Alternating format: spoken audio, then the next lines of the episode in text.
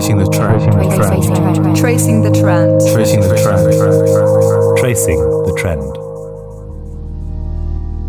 Welcome to Tong Tracing the Trends, back for our second series. I'm Stefan Harvey and I'm joined by our new co host, Rebecca Miller.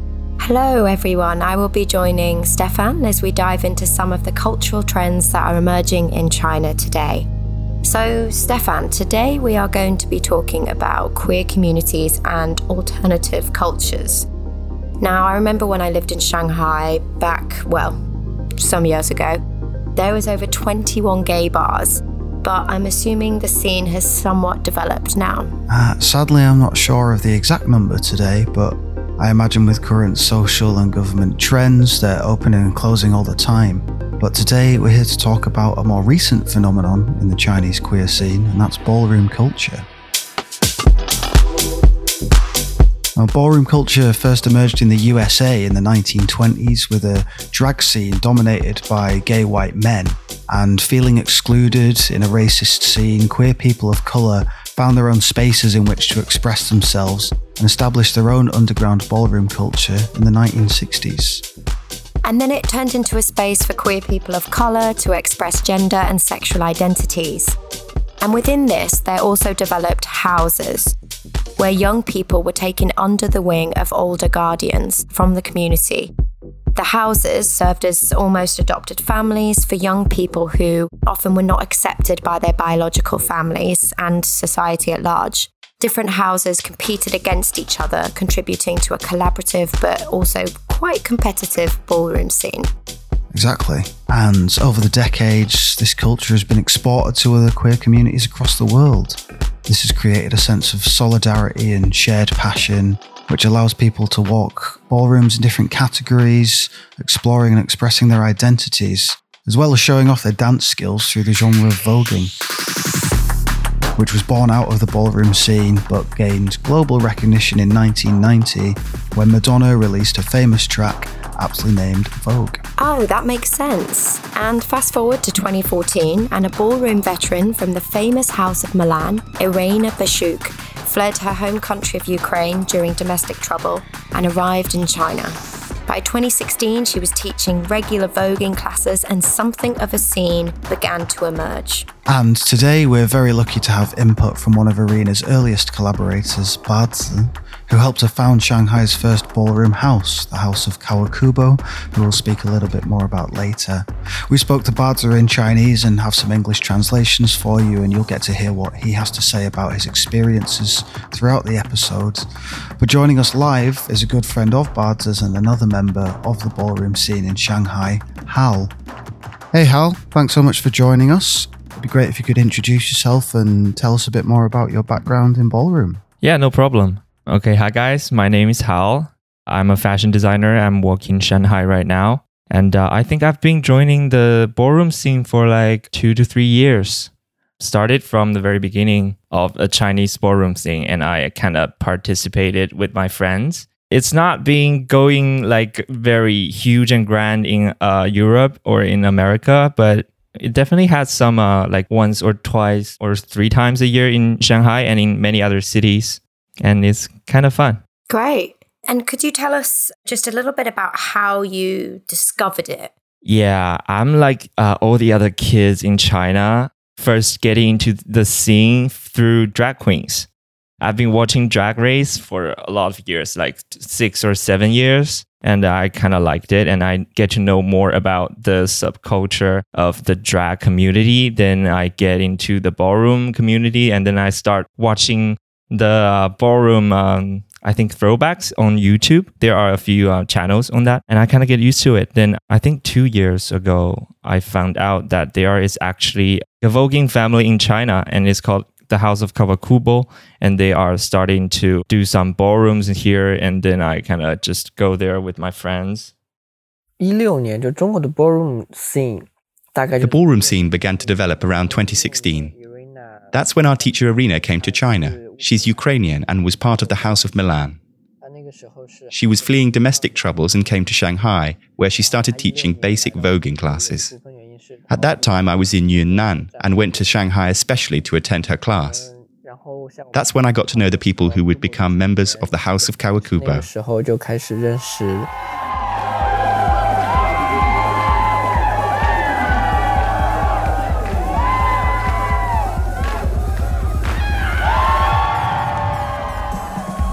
Could you tell us a little bit about the first moment you walked into a ballroom and how you felt when you arrived there and what did it look like? Yeah, the first ballroom I've ever participated is called the Doll Ball. Like the theme is about dolls. It's in a very small and underground clubs, which is kind of dark. The environment was not very good, but there are crowded, like so many people were there, and um, a lot of drag queens. You know, there are drag queens from Shanghai that I've already known, but there are other drag queens from other cities. And there are just like normal people you can just see from the street. They are interested in this kind of environment and events and they join us. And it was just so crowded and the line is crazy because the club was quite small. But the runway is also kind of small and then everyone is surrounded the runway. You know a lot of people get dressed up like different kind of dolls and they walk the runways and they perform and there are actually um, a few uh, voguing categories in that ballroom and there are hand performing and there are new ways old ways and it's just very new because I only seen these kind of performances through the internet, but that was the first time I actually saw it happen in real life. It was just a very refreshing and very excited. In December 2017, Hong Kong held its first ever ball called the Flower Ball. A small group of us went and took part. It was my first ever ball, and I walked the runway in Vogue Femme categories. I felt like, wow, the whole atmosphere was so free, so many talented and stunning people. People from Macau, Taiwan, the Philippines, etc., all took part. It really opened my eyes to what was out there. There was all kind of expression and minimal male gaze. People could have their body on display, not wear a lot, and feel comfortable about it. And everyone would be applauding them.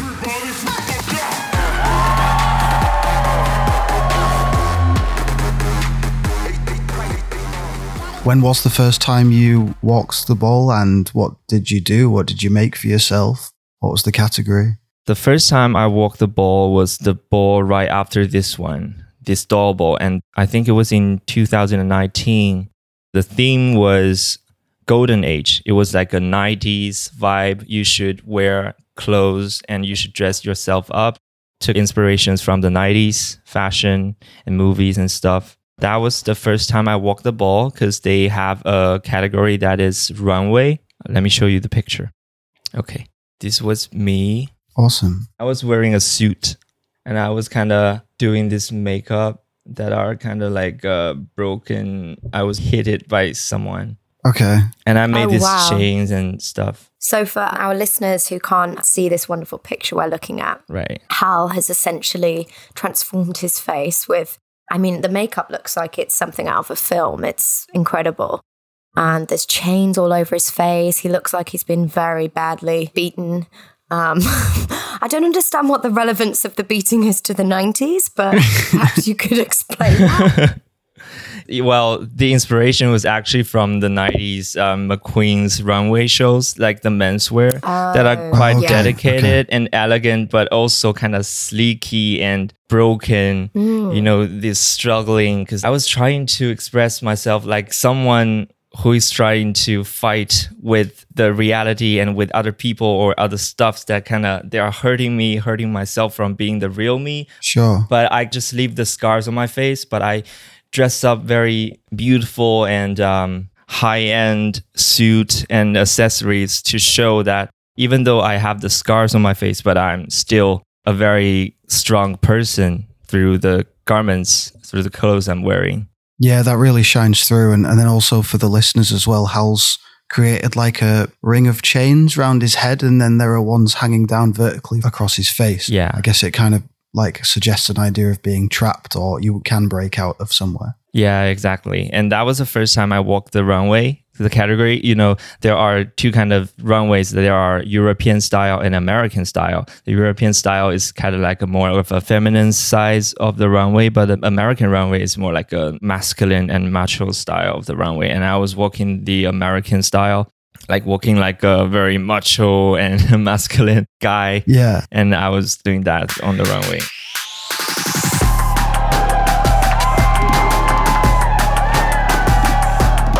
I was really nervous when I first stepped on the stage, but then I hear the crowd screaming and shouting, and they are yelling my name, and then I feel just so liberated and so just so happy. I've always felt relatively sure about my gender identity. I know that I'm a cis gay man, I'm not trans, so I didn't go through much of a process in terms of exploring my gender identity. I also knew I was gay from a young age, I had my first romance in middle school and came out in high school to my parents, to people close to me. But I still went through a process of learning how to express myself as freely as possible, of not needing to be restricted or needing to submit to certain ideas. This was quite a long process of self affirmation, which Ballroom helped with. In our house, we all supported each other, no matter your gender expression, what you wore, your attitude, everything was okay. Tracing the trend. Obviously, you'd watched Drag Race and you'd seen a lot of Western drag queens and people doing ballroom. How did you feel about seeing Chinese people doing that? I don't really see much difference, you know, between the Chinese ballrooms scene and Chinese drag scenes from the Europeans and the American ways. I think it's all started from um, take inspirations from the original, so they are kind of the same and they're doing the same kind of makeup and garments and stuff. So that's like the f- before, like one or two years ago. So I feel kind of familiar. It's just like what I saw from the drag race. Of course, it's not as grand as that because, you know, we are only started the drag queens in China and maybe they don't have enough budget or they don't have enough time to do that. But it's very um, exciting to see these kind of things happening. So, how did it begin to change? Did things seem more particular to what was going on in queer communities in China? Did it feel more local? Like, I, I'm actually thinking about the video I've seen of you where you go on stage dressed up as basically the demolition site with all the scaffolding. And it's amazing for any listeners Hal basically walks on as a whole set of scaffolding with the character for demolition on his back and stuff. I thought that was like a really particular thing to China in the way that, like in the UK here, we might watch Drag Race UK and then sometimes a category will be very particular to the UK and it's not something you'd see on Drag Race US. So, how have things developed like that since? Yeah, that's a very interesting point because, you know, from the first one or two um, ballrooms, the scene was like doll ball, club kids, and 90s. But then things started to change. I think because after the doll ball, the scene is Y2K style. Y2K style, maybe you guys don't know, has been a very popular style in China recent years. And people dressed up like those um, very, you know, they use those plastic accessories and very colorful garments, like a subculture happening in China, especially in Shanghai. And they using that scene as the next ballroom scene. And then you can see so many different kind of styles from the ballrooms and from before and the ballrooms from uh, other countries in Europe and America. And that's the time then I realized, oh, things are starting to be changed and starting to get more local. And then after that, the next scene was Shanghai Baby. And you can tell by the name is very local style. You know, you have to get inspirations from the Shanghai culture. Because Voguing Shanghai and House of Kawakubo, they're the people who hold this kind of event. They are trying to bring the local culture into the ballroom scene. I think they did a very great job in choosing these kind of themes instead of just uh, using uh, random topics or just copying scenes from Europe or America. They try to bring more local culture in it. I think they did a great job in that. That's really interesting. And I think particularly China is such a place with such localized communities, particularly Shanghai. I lived in Shanghai for a very long time and such a strong sense of identity. I'd love to know about some of the ways that you played on Shanghainese culture in terms of categories. Yeah. In that Shanghai baby ball, I was working just like Stefan just described. You know, people have different ideas on the Shanghai culture. They have different experience with Shanghai culture. And I have been living in Shanghai for eight years, I think. So I've lived here for quite a long time. And Shanghai is everywhere is under construction and the buildings are kind of Yeah. getting Yeah. reconstructed. Actually, it's quite annoying as a people living in Shanghai because you hear the loud noise every day. But then I realized, oh, that's just a side of Shanghai that you actually experience every single day. Why don't I just uh, bring that into the ballroom, onto the runway? It's interesting also because the idea that you're taking something that's a real part of people's lives and it's so relatable. Anyone, you know, I lived in Shanghai a few years ago, as did Stefan. And the fact that they can see that and really appreciate the annoyance, but also the kind of fun in it as well, I think it's really powerful. And it speaks volumes for ballroom as an art in that it can be translated to so many different cultures, but also represents so many different perspectives and opinions. So I think that's great. And it's interesting that you say that the scene has actually made a shift from being quite kind of generic and pretty and how stylish can we look and to actually pushing boundaries in terms of making a statement. My dad is very patriarchal and rigid in his ideas of gender norms. He doesn't like effeminate behavior. When I was younger and showed any signs of femininity, he would respond in a stern or disgusted way, which made me nervous or scared of how he'd react. But now, if I'm wearing something pretty, something nice, extravagant, and he shows any kind of disapproval, I can sternly say to him, You know what? That's your problem. I've got no problem. I'm fine. You're just unable to accept who I am. If you find it awkward or uncomfortable, that's something you need to deal with. What do you think the ballroom scene has done for the queer community? Um, I think it definitely bring much more public people from a normal life and public attention to the queer scene because you know there are gay clubs and stuff happening in Shanghai and other cities because Shanghai is a very big international city and they don't think it's a very strange things because I think people, even though the old ladies and the old guys, they walk on the street, they they don't feel like it's a very strange thing when you wear something unique and different on the street or you are being gay, going to the gay clubs. But I think the ballroom definitely bring the more covered part of the queer community, like they bring that to the public side, like uh, transgendered people and um, drag queens and people that are more not being seen before to the public vision.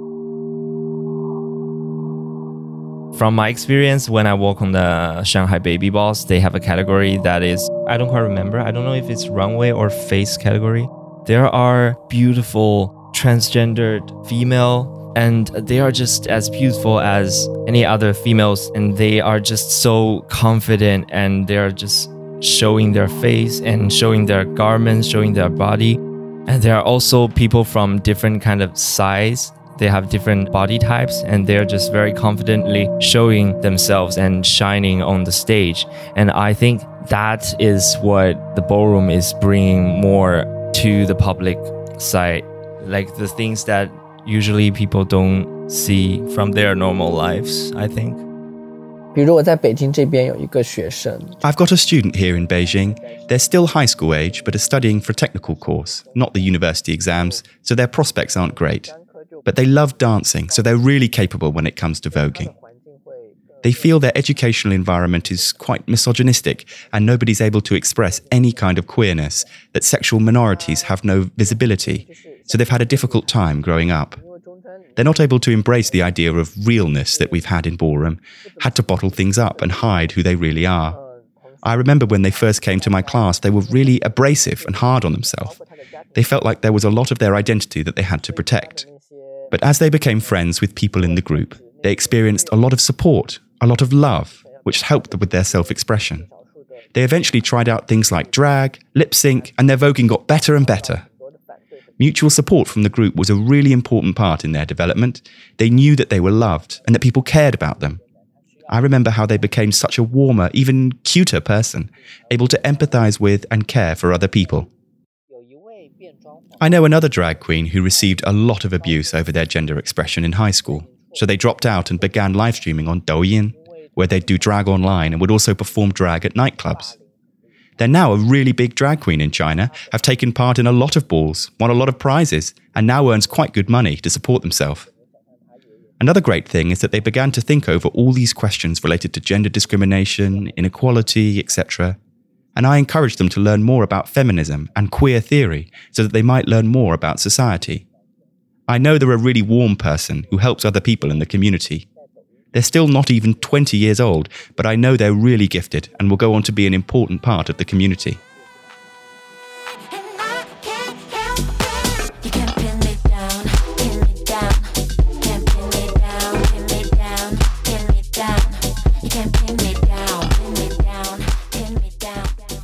What do you think the interaction is between this growing scene? People are getting more interested in ballroom, more people are taking part, and it really promotes body positivity and gender fluidity. But at the same time, it feels like a lot of parts of Chinese society are becoming more conservative about gender and sexuality you know people that are more related to queer community and to this kind of field are getting more and more positive and getting more and more knowledge and getting more and more educated in this kind of situation but people from other industry or from other fields they still haven't got a chance to um, learn more stuff so i think that's kind of upsetting people Sure. So, like the people who are gaining education from it are very limited and in very different parts of society. Yeah. And those people, they are already in the scene. Sometimes I feel like it's always the same group of people that are having fun and celebrating this stuff. But people from the outside world, they don't really know what's happening right now. I think it's hard to say whether changes in social attitudes and changes in queer movements are a good thing or a bad thing. It's just the state of affairs. Ballroom is becoming more prominent in China, but it's also facing more challenges. The government wants to maintain social stability, and I think they've taken LGBTQ plus groups as a target in light of discussions around gender equality and ideas that they claim come from the West. A lot of gender groups or organizations that have received financial support from international NGOs are increasingly viewed as suspicious. The thing is, with gender equality, equality over rights, etc., you could say that Marxism and socialism are just trying to reach the same goal via a different path. There's also a parallel of conflicts at the top and at the grassroots. There are plenty of clashes of ideas online too, especially between women who are very socially conscious and more conservative men who are very antagonistic. How much do people in your life know about what you do in ballroom? Is it just something you only share and enjoy with other queer friends, or do you have any other friends or family who know about what you do? Yeah, sure. Actually, um, I just came out to my mom last year. Okay. I kind of trying to bring more the other side of my life to my mom. Mm-hmm. Actually, when I was in the Shanghai Baby Ball, I was taking pictures and videos to show my mom and she also showed those pictures and videos to her friends and i just really liked it that my mom finally get to know more about my life yeah after i came out to her